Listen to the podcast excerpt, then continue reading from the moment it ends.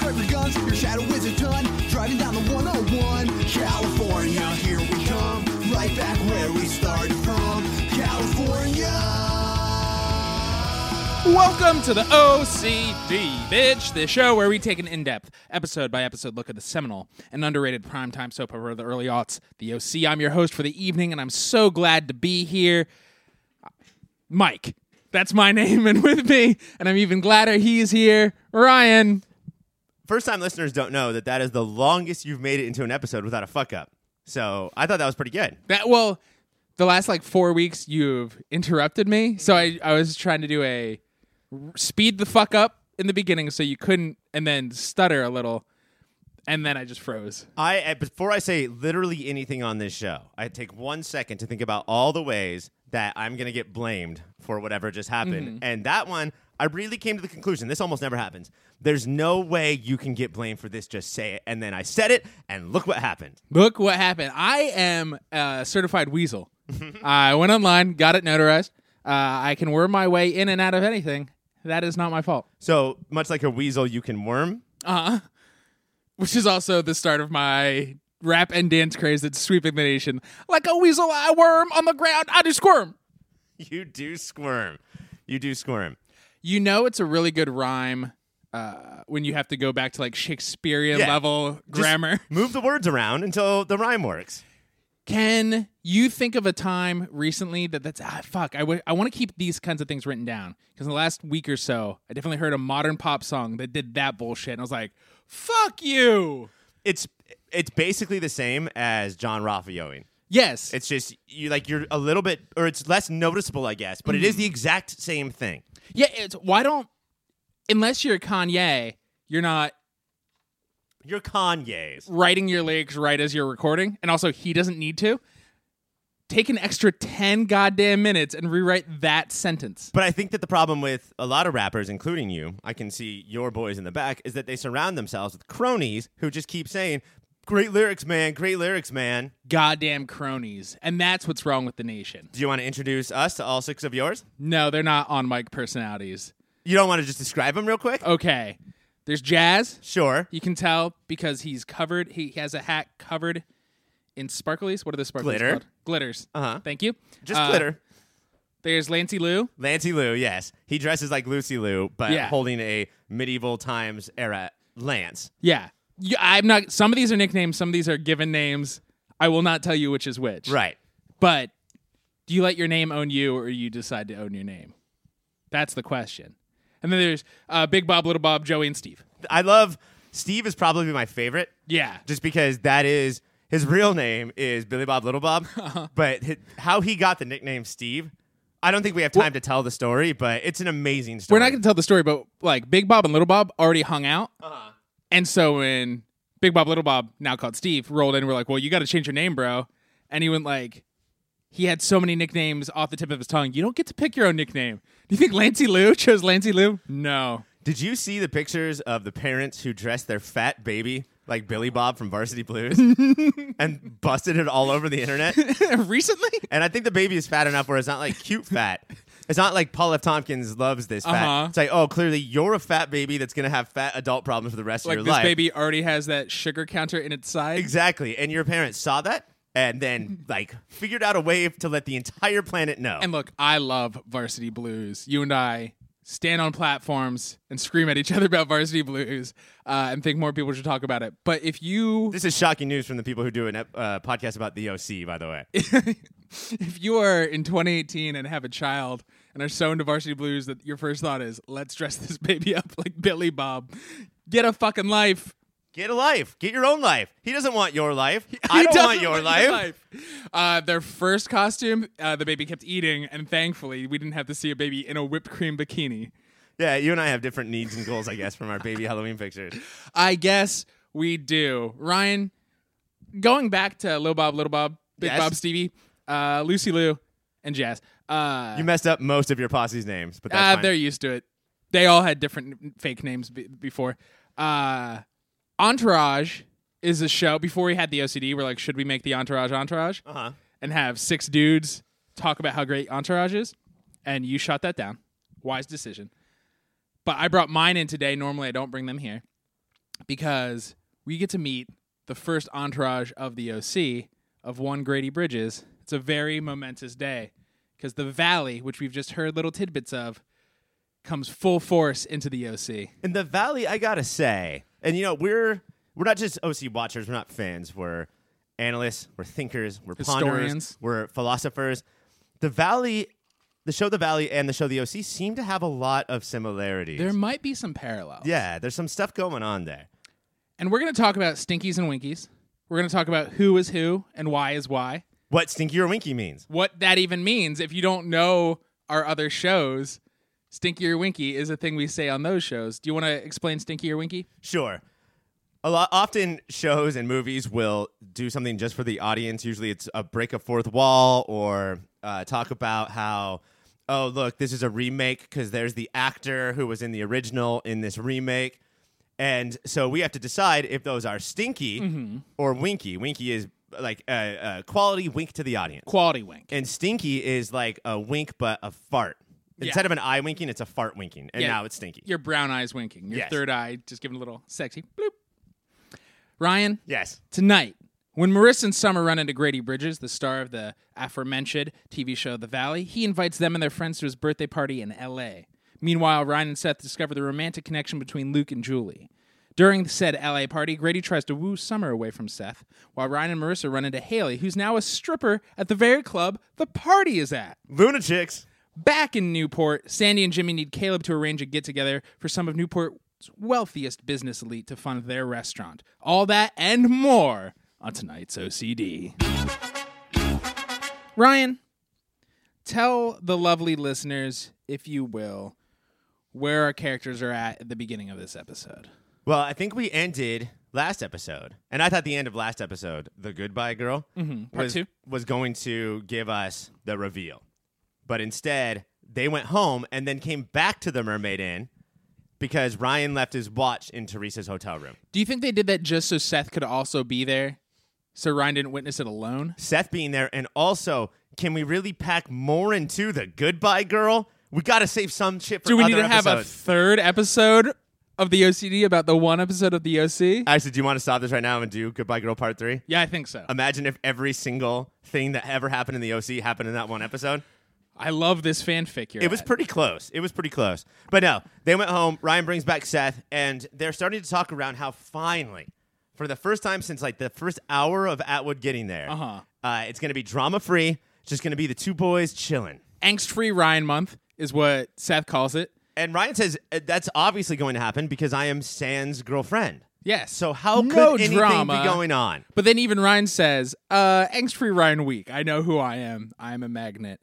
And then they see Luke and Julie smooching at the Mermaid Inn after they deal with that clerk who is way into Teresa. Yeah. He just keeps talking about how beautiful and great she was. They go up and uh, to get the watch that he left there, which means sex, right? Yeah. You don't take off your watch unless it's sex time. Well, that's they were talking about. Seth likes to keep his watch on so he can like count his heart rate and see he needs to beat his last record, and uh, really making sex not romantic and gross in a fun way. Seth.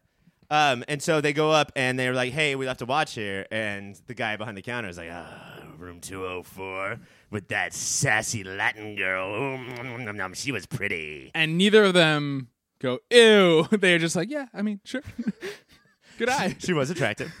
Uh, and he holds the watch from them, like holds it above them, just so he can get more Teresa talk time. His drool hasn't quite hit the counter yet, and he wants them to see how much she did make him drool. He's pounding oysters for some reason, just shucking oysters left and right. Well, he wants the aphrodisiac.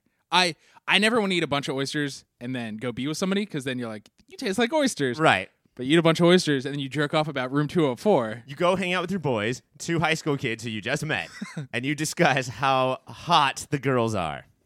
And then take yourself to dinner. and then take yourself to dinner. And Does that mean We masturbate? don't mean eat oysters anymore. We mean go masturbate. Okay, right there at the counter. There's only one guy working at the Mermaid Inn. He does not have the time to go like take a five. You got to bust one out on the counter. Bust one out when you can bust one out. Are they the Boisters? Is that their entourage name? Yes. What is our entourage name? We don't have one yet. What do You and your crew? No. 'Kay. I call it Team Mike and they all throw things at me. Yeah, even as the leader, Yeah. they still will throw like a chair at you every once in a I while. can say some stupid shit and they'll back it up, but when I say Team Mike, they just throw things at me.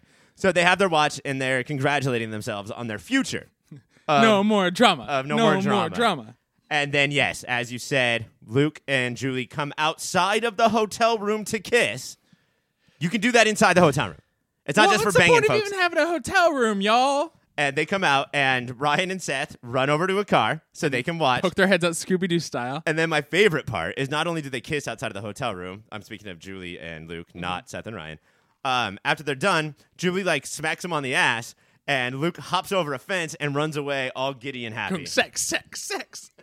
Uh, and then Ryan, because Ryan is now funny under the radar, he goes, Didn't even last the night. It's been long enough in that scene that at first I forgot that was a callback to saying how long they would be drama free. There is actually a funnier Atwood moment that we'll get to in a minute, but uh, boo Luke, fuck Luke, Boo, Luke. because he that's the perfect opportunity to run back to the guy who runs the hotel and say, "Hey, it's not 204, but you know that girl in 106," and have them like go That guy back and wants forth. it so bad, and Luke is the guy and a guy who will bond with another guy and be gross. for sure. Give me some of those oysters, not those. Those look, those oysters. yeah, those oysters, and let's talk Let's about be some boisterous boisters. Let's, let's talk about Julie Cooper's butt.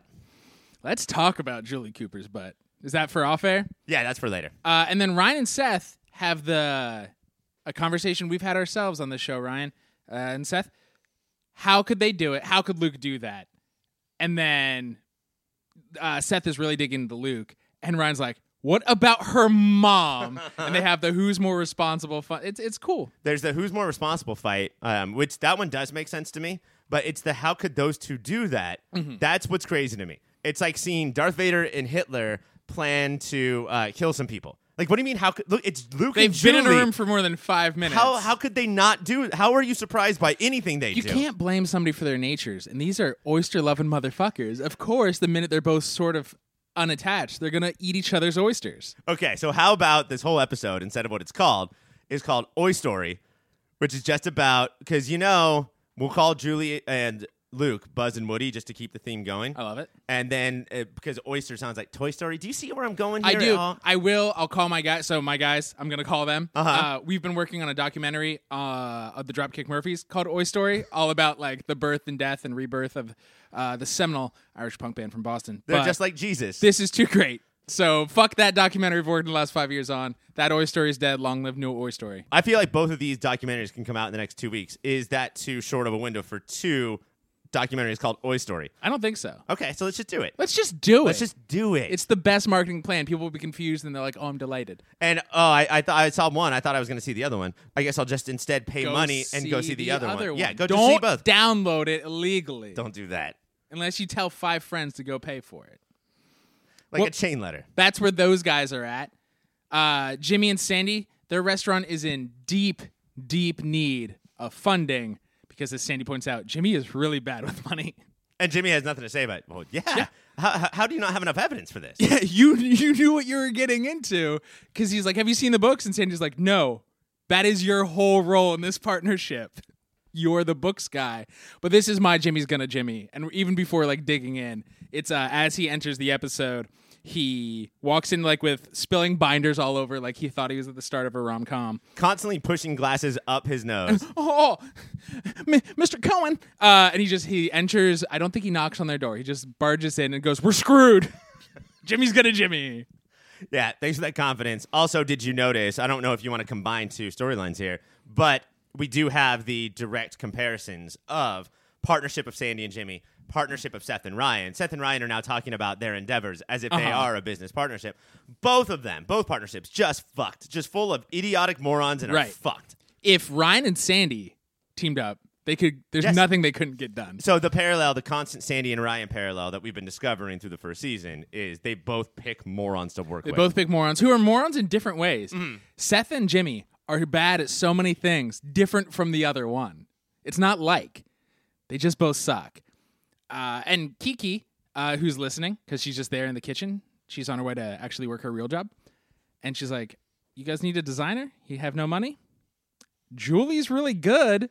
At, to which Jimmy lays down on the ground, uh, spits his pacifier out, and throws a full blown tantrum. Mm-hmm. Oh yeah.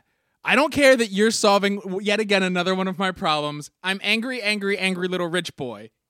I get the tantrum, but then to move in for yet another Kirsten kiss right there Yeah. with Sandy Sandy right They there. both slap him across the cheek and go, "Read the room." Well, I mean, they say nyak nyak nyak, but you can tell what they Yuck, yuck, mean yuck, is yuck. read the room. Read the room.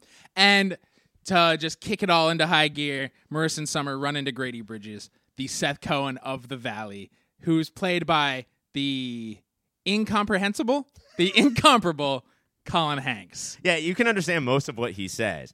Yes. And I gotta say, I guess I haven't seen him in that many roles. Sean Brumner is of course a Sean cinematic Brumner. classic, um, and we know who his dad is. Right, his dad's a pretty nice guy. Thomas? on and off screen. We know his brother might be one of the biggest Chaz? pricks on earth. But this, I ha- like. I've seen this a couple times. Colin Hanks plays a perfect Hollywood pos. I do think because Fucking gum. he is an amazing sweetheart in real life, but he's grown up around Hollywood and he knows exactly what's like. It's fun when you're a good guy to fuck with that because he also did that on Happy Endings as himself. Right. Uh, I think he just knows what buttons to push because I don't think somebody who's actually like that would be like, isn't it hilarious that I do this? Now, just for listeners out there, just so you guys know how uh, like me and Mike work, there's a good chance that 90% of you have never heard of Colin Hanks. But if you are going to star in the movie Orange County, where we grew up, and then be on the OC and Happy Endings, we think you're one of the biggest stars in It history. is weird that people are like, Hanks. I'm like, Colin? And they're like, who? What do you mean who? Oh, his old Oh, dad. his dad. Sure. Yeah, yeah. I've seen some okay. old movies, I guess. What, wh- who's his dad again? Gary Cooper. I don't give Gary a shit. Cooper Shut the Hanks. fuck up. it yeah i love colin i want him in everything he was great in fargo Oh yeah, Fargo. he should be in more things maybe someday i'll see that tower records documentary if i ever get like the flu yeah, sure. That's is it when I called watch Oi Story? documentaries. Otherwise, I'm not watching it. or story the story of tower records of course why would it not be called that? Tourer Story. and that's where everybody's at let's take a quick reprieve That that has to be the end of the episode, dude. That was too much. that was it you know what two-parter we'll come back with part two ryan so the kids are trying to get their way to grady's party up in la which l- makes us learn makes us Forces us to. forces to learn that Kiki is also a fan of the Valley because she says, "Ooh, I love Grady," which baffles all the dudes in the Cohen family. Yeah, it's so weird that somebody who is definitely old enough to have kids is into a show about teenagers and knows all of the facts about it. That's so weird. It's, we- Uh, it's a weird thing to do. It's very weird. We get our first of numerous stinkier winkies because this whole episode is peppered with digs at Summer and Seth's real life relationship, Rachel Bilson and Adrian. Nope, Adam Brody. Adrian Brody. Adrian Adam Brody, because she says, "I could never date an actor," and that's how we're introduced to all of it. Because Marissa asks if she would be into him. Stinky or winky, Ryan? I am going to just put a blanket statement on all of this as Because we don't want to do every dozen. because yeah, there's a hundred in this episode, and I'm gonna say uh, Winky minus for the whole show. Mm-hmm. Uh, every there's a couple times where it uh, clo- goes way closer to Stinky. Sometimes because they break down the logic of the show. Right. For instance, Seth is upset at Grady because he improvises his lines and he says that's something that I would do. Seth, you're a fictional character. You can't improvise your lines. Right. I understand that Adam Brody's talking about Adam Brody, but that does not make sense in the world Living of the life show. is improvising your lines. right. And I, I guess I liked the parts where because he like he was like, oh, but that was ad libbed when they were like watching the dailies or whatever. I like because we hate Seth. I like the digs at who Seth is on the show, Yeah. but I bet the first time I watched it, I was like, oh, this is way too harsh. Seth is wonderful, and I don't know what you guys are doing. And now that I watch it, I'm like, this is it? No, take him way more to task. way more to task. Though I guess it's not fair to Brody to say Brody is Seth. And I do think it's the I bet beginnings and ending of scenes he says a dumb line. I don't think he rewrites Cohen's dialogue or arcs. Okay. I guess it's unfair because we don't have the exact amount of evidence we need to prove it in court. Uh-huh. But I w- I'm willing to go out on a limb and say that the differences between Seth and Adam Brody at that time are Very little. negligible. So do you think the producers and writers, because Colin Hanks is playing grade A level D bag, are really Grade just- A Bridges? and he he's the only one. Everybody else sort of gets referenced to, and we maybe meet the summer at the end, but she gets a line. But the whole time is like, isn't this guy such a fucking tool? Yes, I think so. And I think that Adam Brody was okay with Mm-hmm. it. Adrian Brody was also okay. Adrian Brody loved it. he, wa- he was not asked, but he busted in on set. Mm-hmm. He watched the dailies of them watching the dailies and said, Is this the Daily Show?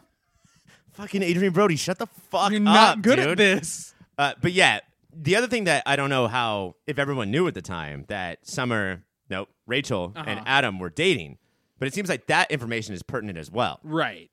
Is this them revealing it? Had they already broken up? I think that at this point, and remember, it's a long time ago, and I was what 4 when Mm-hmm. I watched this for the first time.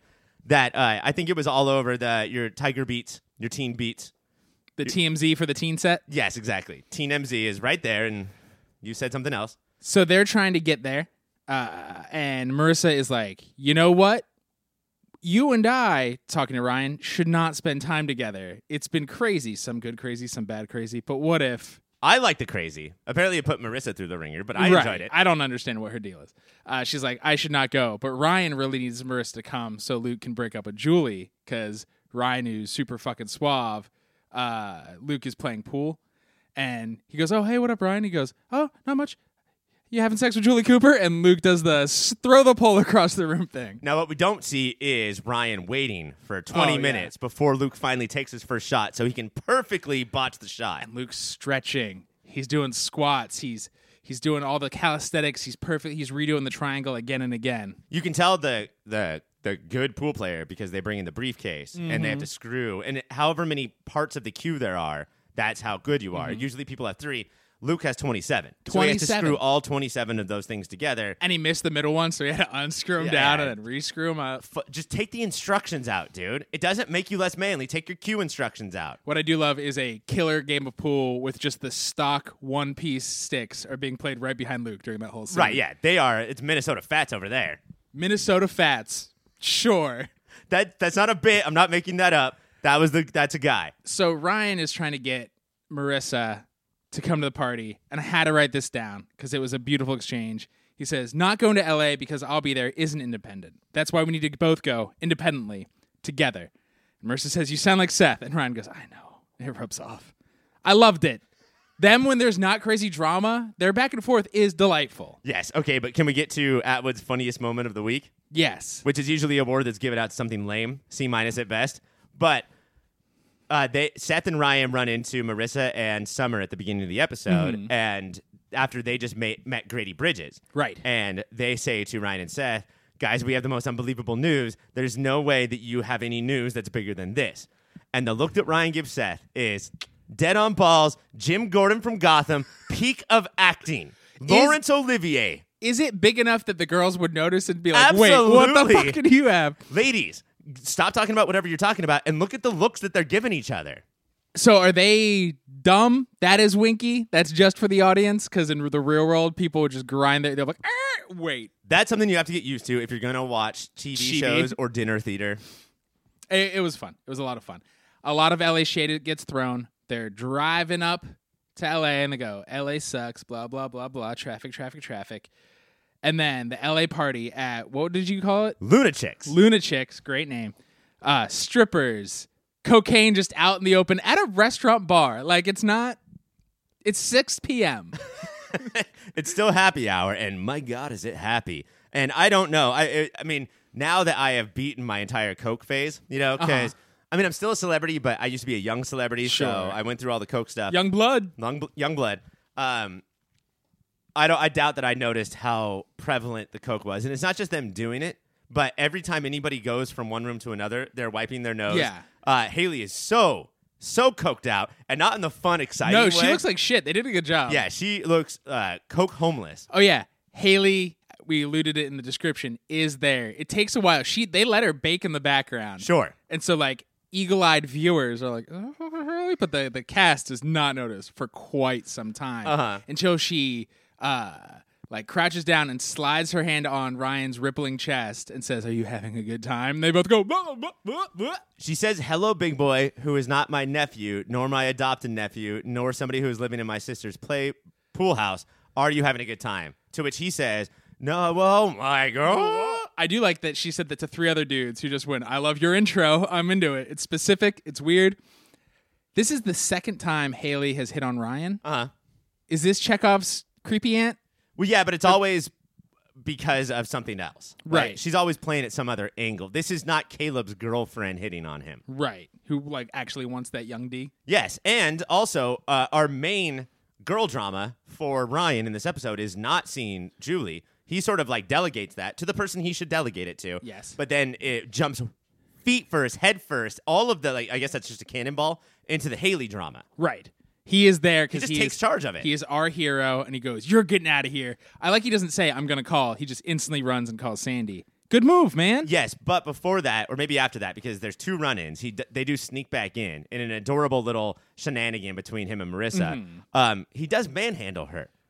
Yeah. He does grab her in a way that everybody else who has been grabbing her has been made to look like a villain. Ryan does it too. but he has different looks in his eyes. The show is not so complicated that we're allowed to have a minute of rest to think about what that is. But the different look that he has in his eyes is he crosses his eyes. Yeah. and that really does deflate any I'm situation. not that person's not dangerous now. We're fine. He because yeah, there's that slicked haired back guy who anytime she breathes or takes a sip of water, he goes, Get back to work which is you're out in the open. You would yell at your people behind. This is just not how the service industry works. right. Also, you're the manager of like what 50 employees Yeah. that night. Y- You're just on Haley Is watch, he super into Haley? Is I that guess what's so, happening? yeah. We just don't get that storyline. or every night Haley has a different uh, high school kid coming in to rescue her. So many high school kids want to. Haley, I'm ti Look, I know I look like the dick, but I'm tired of this. Uh, let's stick on this. So we, so Ryan and Marissa do get kicked out because their first Haley interaction. They come back in. They try to get through the VIP section with Marissa. Great summer burns in here. Just the way she is being because Marissa tries to get in first, and then Ryan asks very cool and Ryan and walks up. And she goes, "Do you know who this is? You don't. You don't watch the Valley." And the guy's like, "No, I'm 40. Why would I? Wa- I'm not your fucking neighbor." freaks out, pretends he, and then she's like, "Oh, I love you," and he goes, "Ah, you're only a teen idol one," so lets them go in because he's like, "Let this guy take advantage of this powerful position." Yes, exactly. And I don't like I don't need any badges. I don't know if teen idols have teen idol badges that they can show. But this psychopath girl, this this fan has convinced me that you are from a show. Come on in. Nobody would react this way about somebody who's not on a show. Let's go. And I like to think of the bouncers a little bit more 3D than that. And he's saying that either you are a teen idol or this amount of effort that you two have put into this shenanigan. Come on, come on. Earned in. it. Yeah. Earned it. Get, Get in, in there. rescue an ant. Let's do this shit. But I- do you think that Marissa is like would Summer be hurt by Marissa's actions in that scene? if she was, I think it would be overpowered by how impressed she is that Marissa took over a shenanigan. She quarterbacked that whole damn thing. uh, uh, classic Marissa mess around, except it's not classic. She does not do this kind of stuff. I'm sure that she will, though, from now on. I think- this is yeah, one of probably hundreds. they in the future. figured out her character. She's just going to be the good old fun girl from here on out. Uh, we're going to take a break. When we come back, it's going to talk about the other side of the LA story.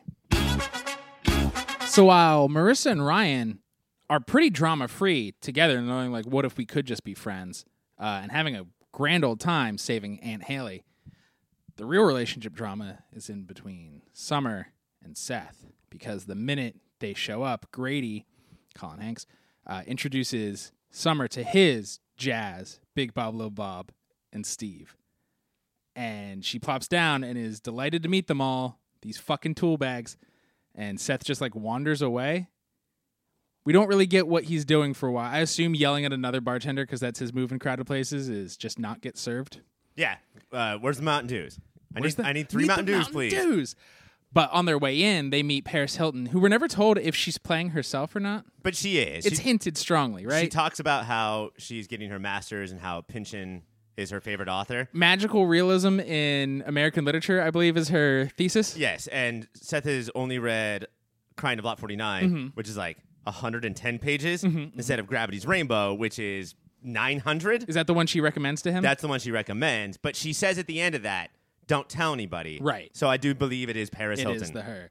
And I do like at that point in time, they didn't even mention her name. She is so famous. We all know what's going on. Oh, they mentioned her name in all the commercials leading up to that episode Oh, that really? week. Yeah, it was a big deal. And she, when we meet her, because she like shoulder checks Summer on her way in and goes, Orange County.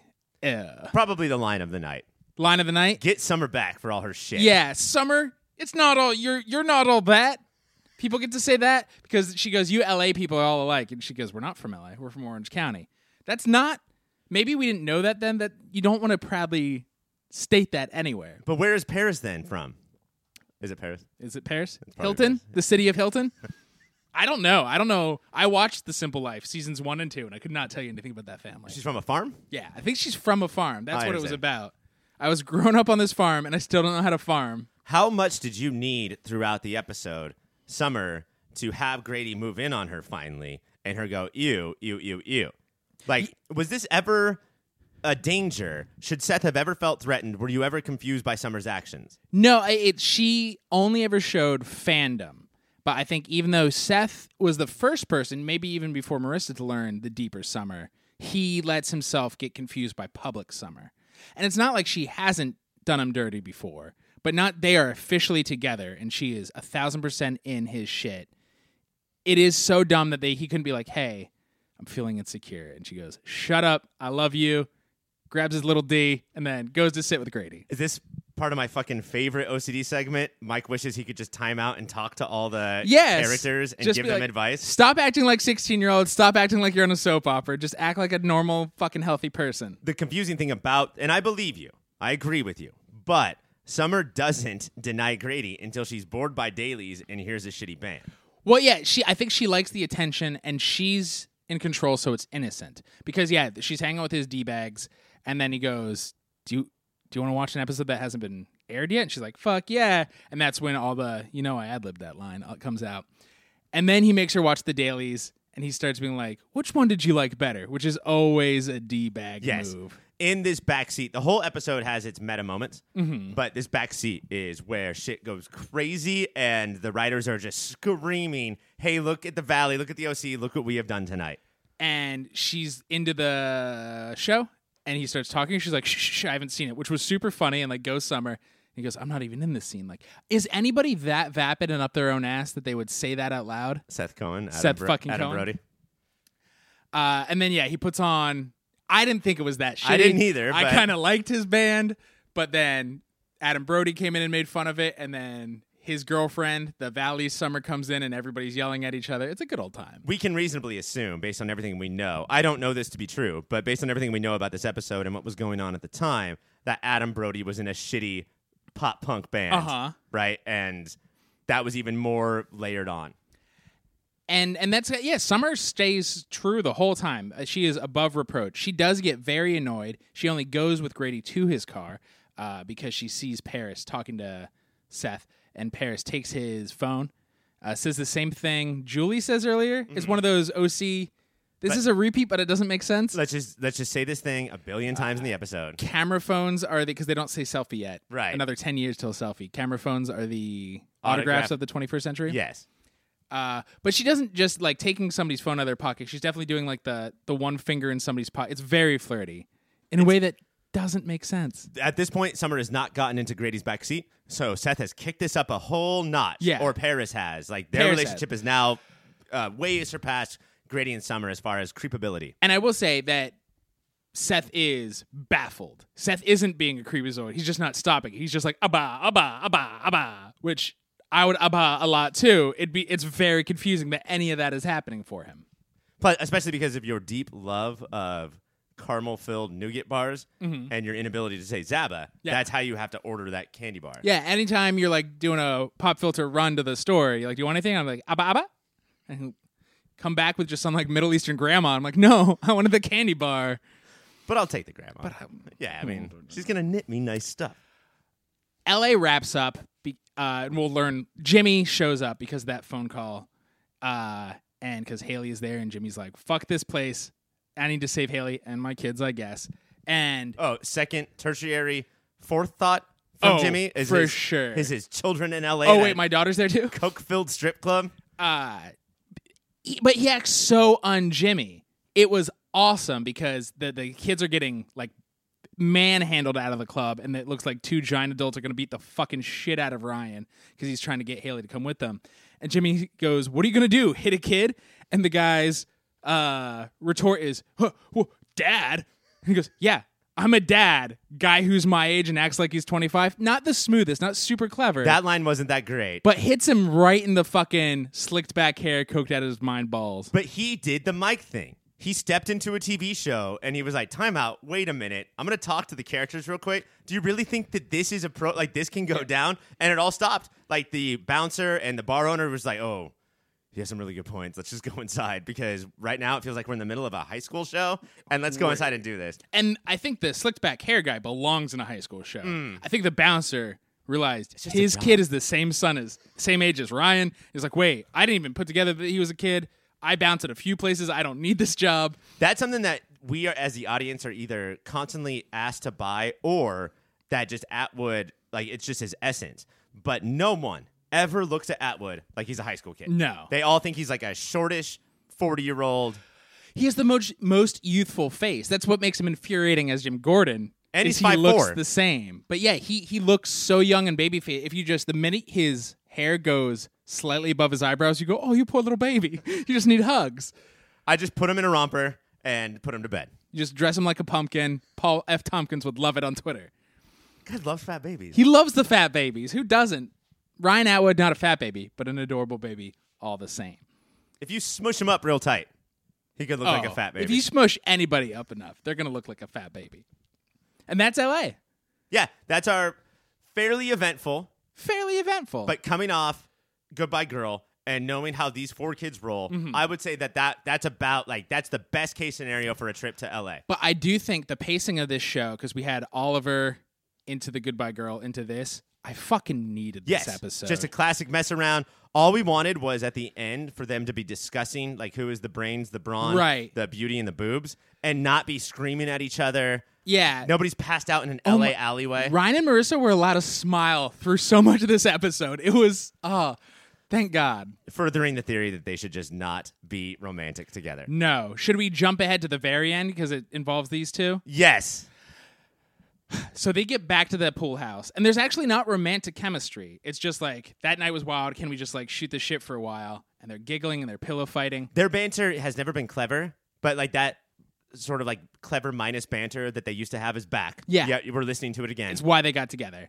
And then Marissa goes to the potty, and Luke kicks in the door and goes, I'm not sleeping with Julie Cooper anymore. While Ryan's like, shh, shh, shh, shh, shh, shh. he screams at the top of his lungs, Mike. Julie at her house next door heard him tell Ryan. Do you know how easy it- it is to say like, "Hey, that thing, I'm not doing that thing," or what we talked about, that's Did it. handled. And now, like, Even- even and I'm not like that's not even if you know Marissa's in the bathroom. Even if you know for a fact that Marissa's not in the bathroom, details of that sentence can be left out. if you ask me to go to the store and I get your favorite candy bar, I don't scream, I got you your fucking Reese's Puffs. Right. Which is not a candy bar, you weirdo. I just go, I, I did the thing. Here's the thing. Or you say nothing. You, Say you nothing. can nod. But he screams at the top of his lungs, I'm done having sex with Julie Cooper. USA. And he just dances around with a bucket on his head screaming Whole USA. fl- American flag comes behind him, fireworks everywhere. and Ryan, very and Ryan, he doesn't tell him to shut up. He just goes. and then Marissa peels out of there on a bird scooter. Yes. 15 years before those were invented. Ryan runs over and says, like, hold on, hold on. Let's not overreact to this. Let's just chill out. Are you kidding me? Luke just screamed, I'm done having sex with Julie Cooper. And not only does she hear that, and that's horrible for two people who are close to her in life, is that she goes, "That's why you wanted to hang out with me." right. I thought that this thought was we totally had-" organic. and that's what really hurts. Let's take a little break and then come back to talk about what the adults were up to in Newport. So while all that TV drama is happening up in the LA, down in Newport, Sandy and Jimmy are just trying to pull up the funds for their restaurant. And I love how the show works because the parents are always like, those kids are out there doing soap opera drama shit. We should be Downton Abbey here. Just very proper, no drama. Everything is fine. Hmm. But it feels like Kiki's a little bored, even though she just found out about like Uncle Sean and her dad last week uh, in her world because Sandy and Jimmy are like, oh no, we have money problems. And she tries to solve it undramatically once she goes, I can help. And S- Sandy goes, "Ah, I need this. I need one part of my life that isn't because of you. Which he just told Jimmy, you can, you have to bend. This cannot be your oasis, but I do need it to be my oasis. Well, it's it's not Jimmy's Oasis yet. He turns down Kiki's money, and then she goes free designer Julie. One, she is right. Two, I do think she goes, "Fuck you guys for not as- saying I could just help you financially." Here's a little bomb, and then the fuck Sandy's Oasis is once Julie's on board and goes like, "Yeah, I'm gonna work for free. I do not care. That's awesome, Julie. That's a pretty dope move." She goes, "Here's how much to turn this not into a shithole," and they go, "We don't have that kind of money." She goes, cow. There's always Cal. And then that is Sandy's Oasis ruined. When you want to fund a restaurant, go see Cal. And by the way, this is my orange couture of the night because at this business meeting, and it's also my Jimmy's got a Jimmy of the night because uh, Jimmy can't stop rolling his eyes at everything Julie could say. Julie will say, "Hey, idiot, you lost all the money." He rolls his eyes.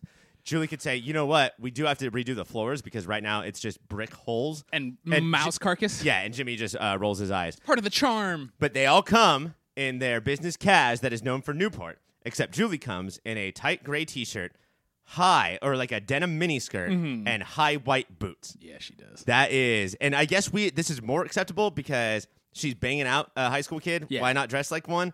But she is OC'd all the fuck up and OC down. all the way fuck up. The OC fembot. That's what Yes. Julie is dressed as. exactly. Uh, in that little inter- exchange before Cal shows up, uh, there's good burns in this episode. Julie gets a great Jimmy burn in. Uh, Jimmy says, "We don't have that kind of money. What are you doing? Skimming off the top?" After she said, "I will work for free," uh, she goes, "No, sweetie, that was you." Not even toned. She just knows exactly what bullet to load into that gun. Right. And then he can only roll his eyes because everybody in the room goes, "Y- "You dumb motherfucker."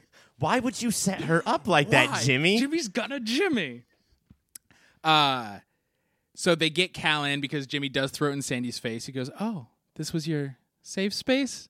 You didn't want somebody who ruins you around it? It'd be a real shame if uh, somebody walked in here and And then they're so they and Cal's like, Well, you know, I do have this giant dinner with Riviera Magazine, a bunch of the muckety mucks of Newport. What are the odds that there would be a giant dinner coming soon? why don't we host it at Kirsten's? And they're like, great, we'll get Marco, we'll make the meatloaf. Cal does not ask what's on the menu. He just shows up and goes, meatloaf? He assumes it's oysters and sex talk. It's just The always Newport way. my best friend when I can't hang out with Uncle Sean is I don't know if you guys know the Mermaid Inn. It's this clerk. He just slurps down oysters and gets real gross. Yes, Cal, we know. You We've tell us all every day. Been there. And so Cal freaks out, and Jimmy swoops in to save Sandy because Sandy just turns into but I- I- like so angry he cannot function anymore. And Jimmy's like, "It's gonna be fine. The meatloaf. Everybody loves meatloaf." And then Julie sweeps in to save Jimmy about the new cook because Marco. Marco. And then a great Sandy line because he he is butter. No butter is like adorable. He's a mess. He Sandy cannot Sandy. I have no Sandy wisdom for this episode because he's a fucking wreck. But somebody says the line very sincerely, and then Sandy picks up on it. He's like, "Oh, I got to Sandy once in this episode." He says, "If you're gonna have a restaurant, you're gonna have to cook for a lot of people." There's our mission statement. Uh, just like what know- me worry like. You don't think that's Sandy Wisdom right there? That's genius. That's brilliant. He says, well, that's that should be the theme of our restaurant or the tagline. I think that's great wisdom right there. And after Cal babies out about fucking meatloaf, well, I'm we'll see if they like it. It's delicious. Nana Cohen has delicious meatloaf, and we're gonna meet everybody soon, by loves the way. it. And then these five people, like they've net oh practiced a thousand times, are like a return to comfort. Okay, so this is the part that I wanted to hit because sometimes the OC gets a little wonky, S and you could I could see you arguing that this is great writing, and that's what we do on the show is only defend and never decry. But the five of them do this presentation that is one PowerPoint away from the most rehearsed bullshit bureaucratic business presentation I've ever seen. Uh, what I think saves it is that when Cal takes over, before he starts talking, he goes, ah, a return to comfort. Like there's a, the, a log pause, and then Sandy says, yeah, I just said those two words together. Yeah, that's the second time though. That's when they're watching them eat. Before Uh-huh. they start eating, they all just rotate lines. Sandy gives up by the time they're eating. He's like, "Fuck this presentation! I just said that, idiot. Don't worry about it." But it's so rehearsed, and the camera just knows exactly, uh, and the characters know exactly when. it, Well, one steps forward, the five step back, like some sort of Greek chorus. all we're missing is the uh, the guy from Airplane who would fly in and say effeminate things. Do you remember that guy? Mm-hmm. If that guy was just there to just liven this up a little bit, otherwise I would be freaking out at these weird Stepford people giving these presentations. Oh, if you're one of the dinner Yes. goers, you're just like, whoa. Or you think they practiced. It's more terrifying that they did not practice. Yes, if you knew, if they had said and you believed, because people will say this, but they'll be lying that this was not to- this was not rehearsed. We had no idea what we were doing. That would freak me the fuck out. Right. Freak you the fuck out. We try to practice stuff, and it, ne- it always comes over us screaming on each other's lines. This is the fourth run through of this particular episode. yes, of the it is. OC. Right. Fuck. Why did we write in about the interruptions? You mess up in that part every time.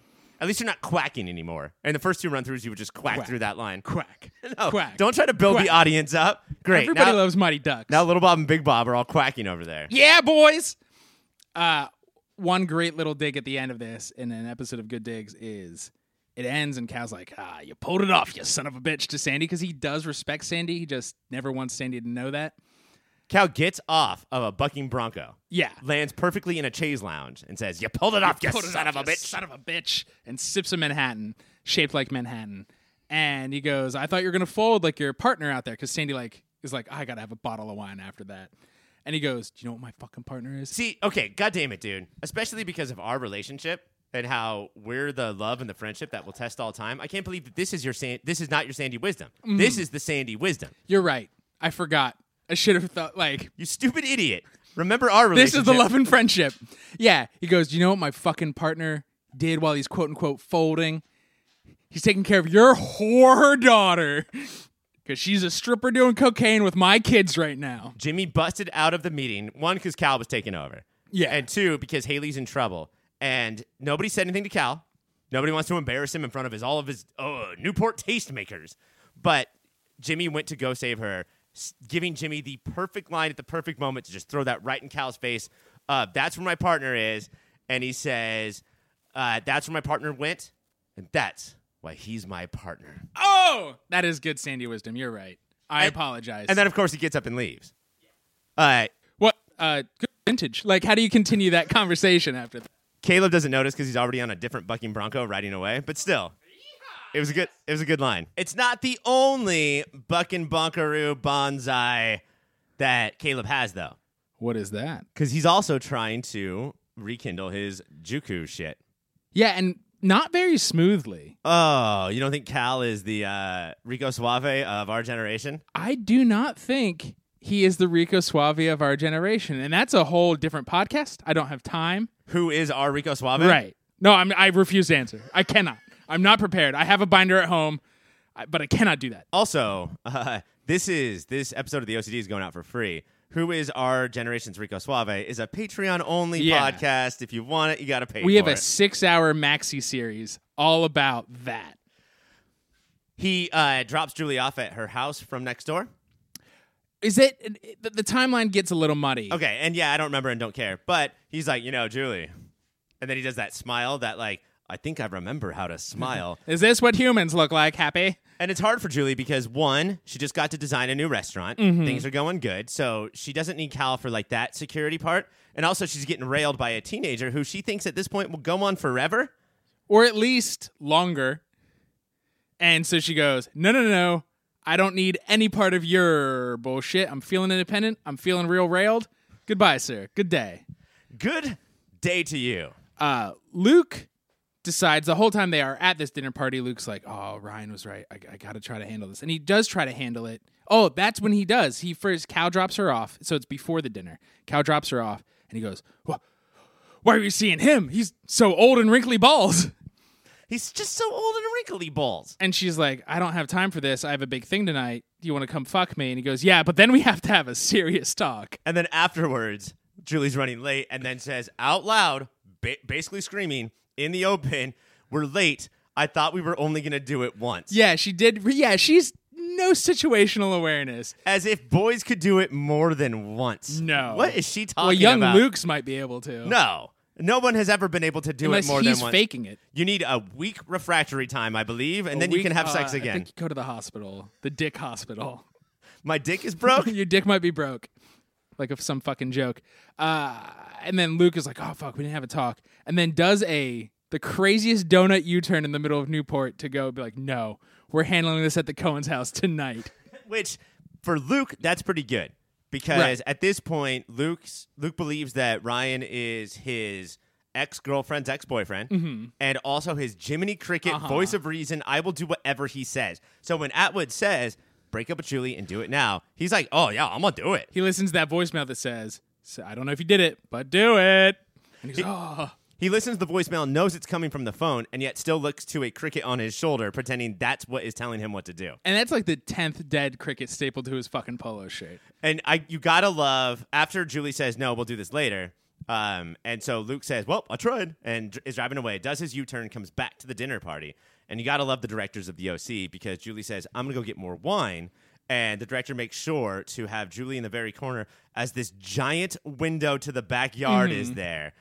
Probably for no reason. Oh my God, Luke popped up. Luke He's at pops the up. dinner party. What I like is that he's been trying to get her attention a few times there, and she's like, "Go away, go away." That every and I've been a caterer, and so I've seen some bullshit from the attendees. Every single caterer and the cook knows exactly what's going on immediately because they do all the body language math and go, "Oh, she railing that boy." And we see all that. We make sure to cut Yeah. to every judgmental caterer, So it is a little Downton Abbey, including Marco. including Marco. You have a problem with Marco? Now, I think there's some rules that say that, like, once you speak a line, you make way more money than any other actor that is just standing on the set Mm-hmm. and reacting, being judgmental. But th- I think I feel like they go out of their way to make sure that Marco is just all eyebrows and no lines. People say like eight or nine things to him in this episode, and he's just always like shrugging and eyebrowing. and it's not a joke. And if you have Sandy Cohen on your show, you can't have another character be all eyebrows. Right. You have to do something else. exactly. So we feel sad for him. Yeah, I, I just wish that maybe that was the backdoor pilot, and Fox was like, you know what, we don't have time for Marco's Marco right Kitchen. Uh, and so he got cut. And then finally, finally, Julie makes it home and Luke is there. And Luke has to do what we all dreamed of doing dumping a 40 year old. what I love is and and uh, like the pent up. I've tried. I've tried. I've tried. I don't have. T- I don't like have the energy or time to be uh, empathetic anymore. He goes, "We got to end things." Uh, you're a great girl. I mean, woman, because that's he does that every time he talks about Julie. And he's like, "Isn't it wrong? I think it's wrong." And it's really just Ryan's words puppeting out of Luke's mouth. Uh, and then Julie, she smiles. She's like, "You're right." yes, because she can't, she already got dumped, which is now taking her insecurity down. Uh-huh. Dumped by Luke. Are you kidding me? Um, and but then yeah, does realize I can't now freak out and say, no, we're not over. That's gonna make this even more embarrassing. and also maybe glimmer of humanity. He's totally right. I thought I was gonna be the one to stop it after like two more weeks of getting railed, but we should be done. But what they do do Did who? is make sure that Luke delivers the line in such a way where it's clear to us, if not her, that he does not want to be doing this, and these feelings run deep. Right. They they are planting the seeds. And I know that Chris Carmack may not be the strongest actor on the show, but they are making sure that we know that Luke is saying this. He is parroting Ryan's words. Mm-hmm. I'm surprised that he didn't just hold up Ryan's voicemail and let Julie listen to it. You understand, right? But this is not the end of the storyline based on his delivery of the line and his inability to look her in the eyes. I either have forgotten or did not know that. Okay. I thought we were done. Exciting. I'm very excited. And they Julie, get married. Julie and ew, and just raise Caitlin together. Julie now fully embraces. Uh, she cannot or does not want to be alone, and calls Cal right away with no self-loathing in her tone. There's not even like a like zoom in. It gets a little sepia because you realize you have an addiction. It's just like, and this is what happens next. Yes, because you can't lose. You can't like every loss has to be turned into a victory in some Gotcha. way. Otherwise you will spiral. Julie people like Julian, I guess Trump, if we want to go there, are incapable of that self reflexive spiraling because they do things like call Cal every time. Mm-hmm. Right. Trump calls Cal every night, and the actor goes, "Again, sir, I played a fictional character. And I hesitate to call you sir, but yes. Acting. That was just that was, was that was just a job. acting. That was just a job. Please lose the number."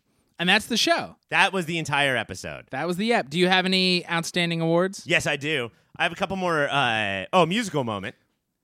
Did we do that? We no, we we, we skipped right over the time. So uh, it was, I believe, when Ryan and Seth are still at the Mermaid Inn. We got very distracted. You're describing my musical moment right now. Yeah. Okay. I And- thought I could go. The Vines sing "Ride with Me." Yes. Ride Keep with going. me. We know this song, right? We know this. Do you, song. can you do a little? Ride with me, ride with me. Now I know we all thought the one Vine song is "I never get rid, so I won't ever-" but here's this is the, the other song. Right. Uh, or I heard it through the grape. Were the vines? That's the one. They listen to grapes, I guess. They try to call each other on grapes. But this is a perfect music moment because it adds to the scene and also is pretty like it, it comes in nicely. Like it, Mm-hmm. it, we don't notice because of all the action that they, somebody just hit play on one of Josh Schwartz's favorite songs. Good editing. Good editing. Uh, Sandy Wisdom. I had a couple more. Uh, Seth says, uh, "No, why can't we go to L.A.? We, there's this party. Why can't we go to L.A.?" And he just says, "I don't have to tell you why. I just I just need to tell you no. Yeah. Like that's it. That's how parenting works, and I love that. And then also, don't spend an extra minute in LA. It will steal your soul, and that's true. Not bad. We work in LA. We have no more souls. No souls. Yeah, that's all All gone. souls gone. That's my Sandy wisdom. And then we're out of awards. Oh no. Uh, uh, I've got one more orange couture, which is when Ryan goes over to talk to Marissa and say her his whole but independent, but together, Mm-hmm. but independent. She's wearing a normal shirt, but for some reason, a string of cutout felt hearts shoots across Yeah, what the shirt. fuck I is don't- that shit? I don't know what that was. It's dumb OC couture. And then, of course, our comics connection, Gillies Marini. Oh, we all know Gillies. He played a lawyer in this episode. We all knew Gillies was a dude. Remember when he was a lawyer in this episode? Yes. It- I think it was the most iconic part in this episode. Classic Gillies. Uh, he played Frenchie in Daredevil season two. Did he? D- He did. and we all know all of this. I love it. What a good comics connection. What scene had a lawyer in it? I don't remember. Look, I Sorry to do that to you. I challenged myself that I would have a comics connection every episode. I understand. And there was a guy, uh, according to IMDb, who was in this episode, and I recognized him from the scene that I missed when he was Frenchie in Daredevil season two. yes, that A tracks. uh, couple more questions for you. One, if Caleb takes over, uh, they're going to start serving goulash.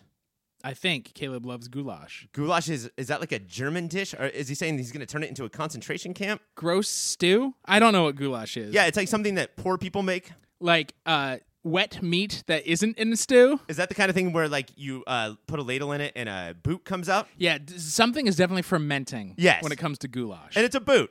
It's a It- oh, uh, boot a, that fermented boot. you fished in the dirt water Mm-hmm. behind your house. You you caught a boot and then you put it in a stew. Just catch a boot, put it in the stew. And then of course, and I guess we could save this for the end, but I do want to say it now, um, just in case you were unsure about Grady or his character. You hear his character say "latro." Instead of- Latro. instead of later, and I think that does sum everything up. That he's actually the hero of this episode. That he is that our disciple. He is our king. Ryan, tell the lovely Filterinos what they've won, what website this was brought to them by. YourPopFilter.com is a website that you can go to to get all of our podcasts and all of our articles. Not our best articles, that's for a different thing that Mike's going Behind to the tell you about later. paywall. But our old articles you can get there. YourPopFilter.com.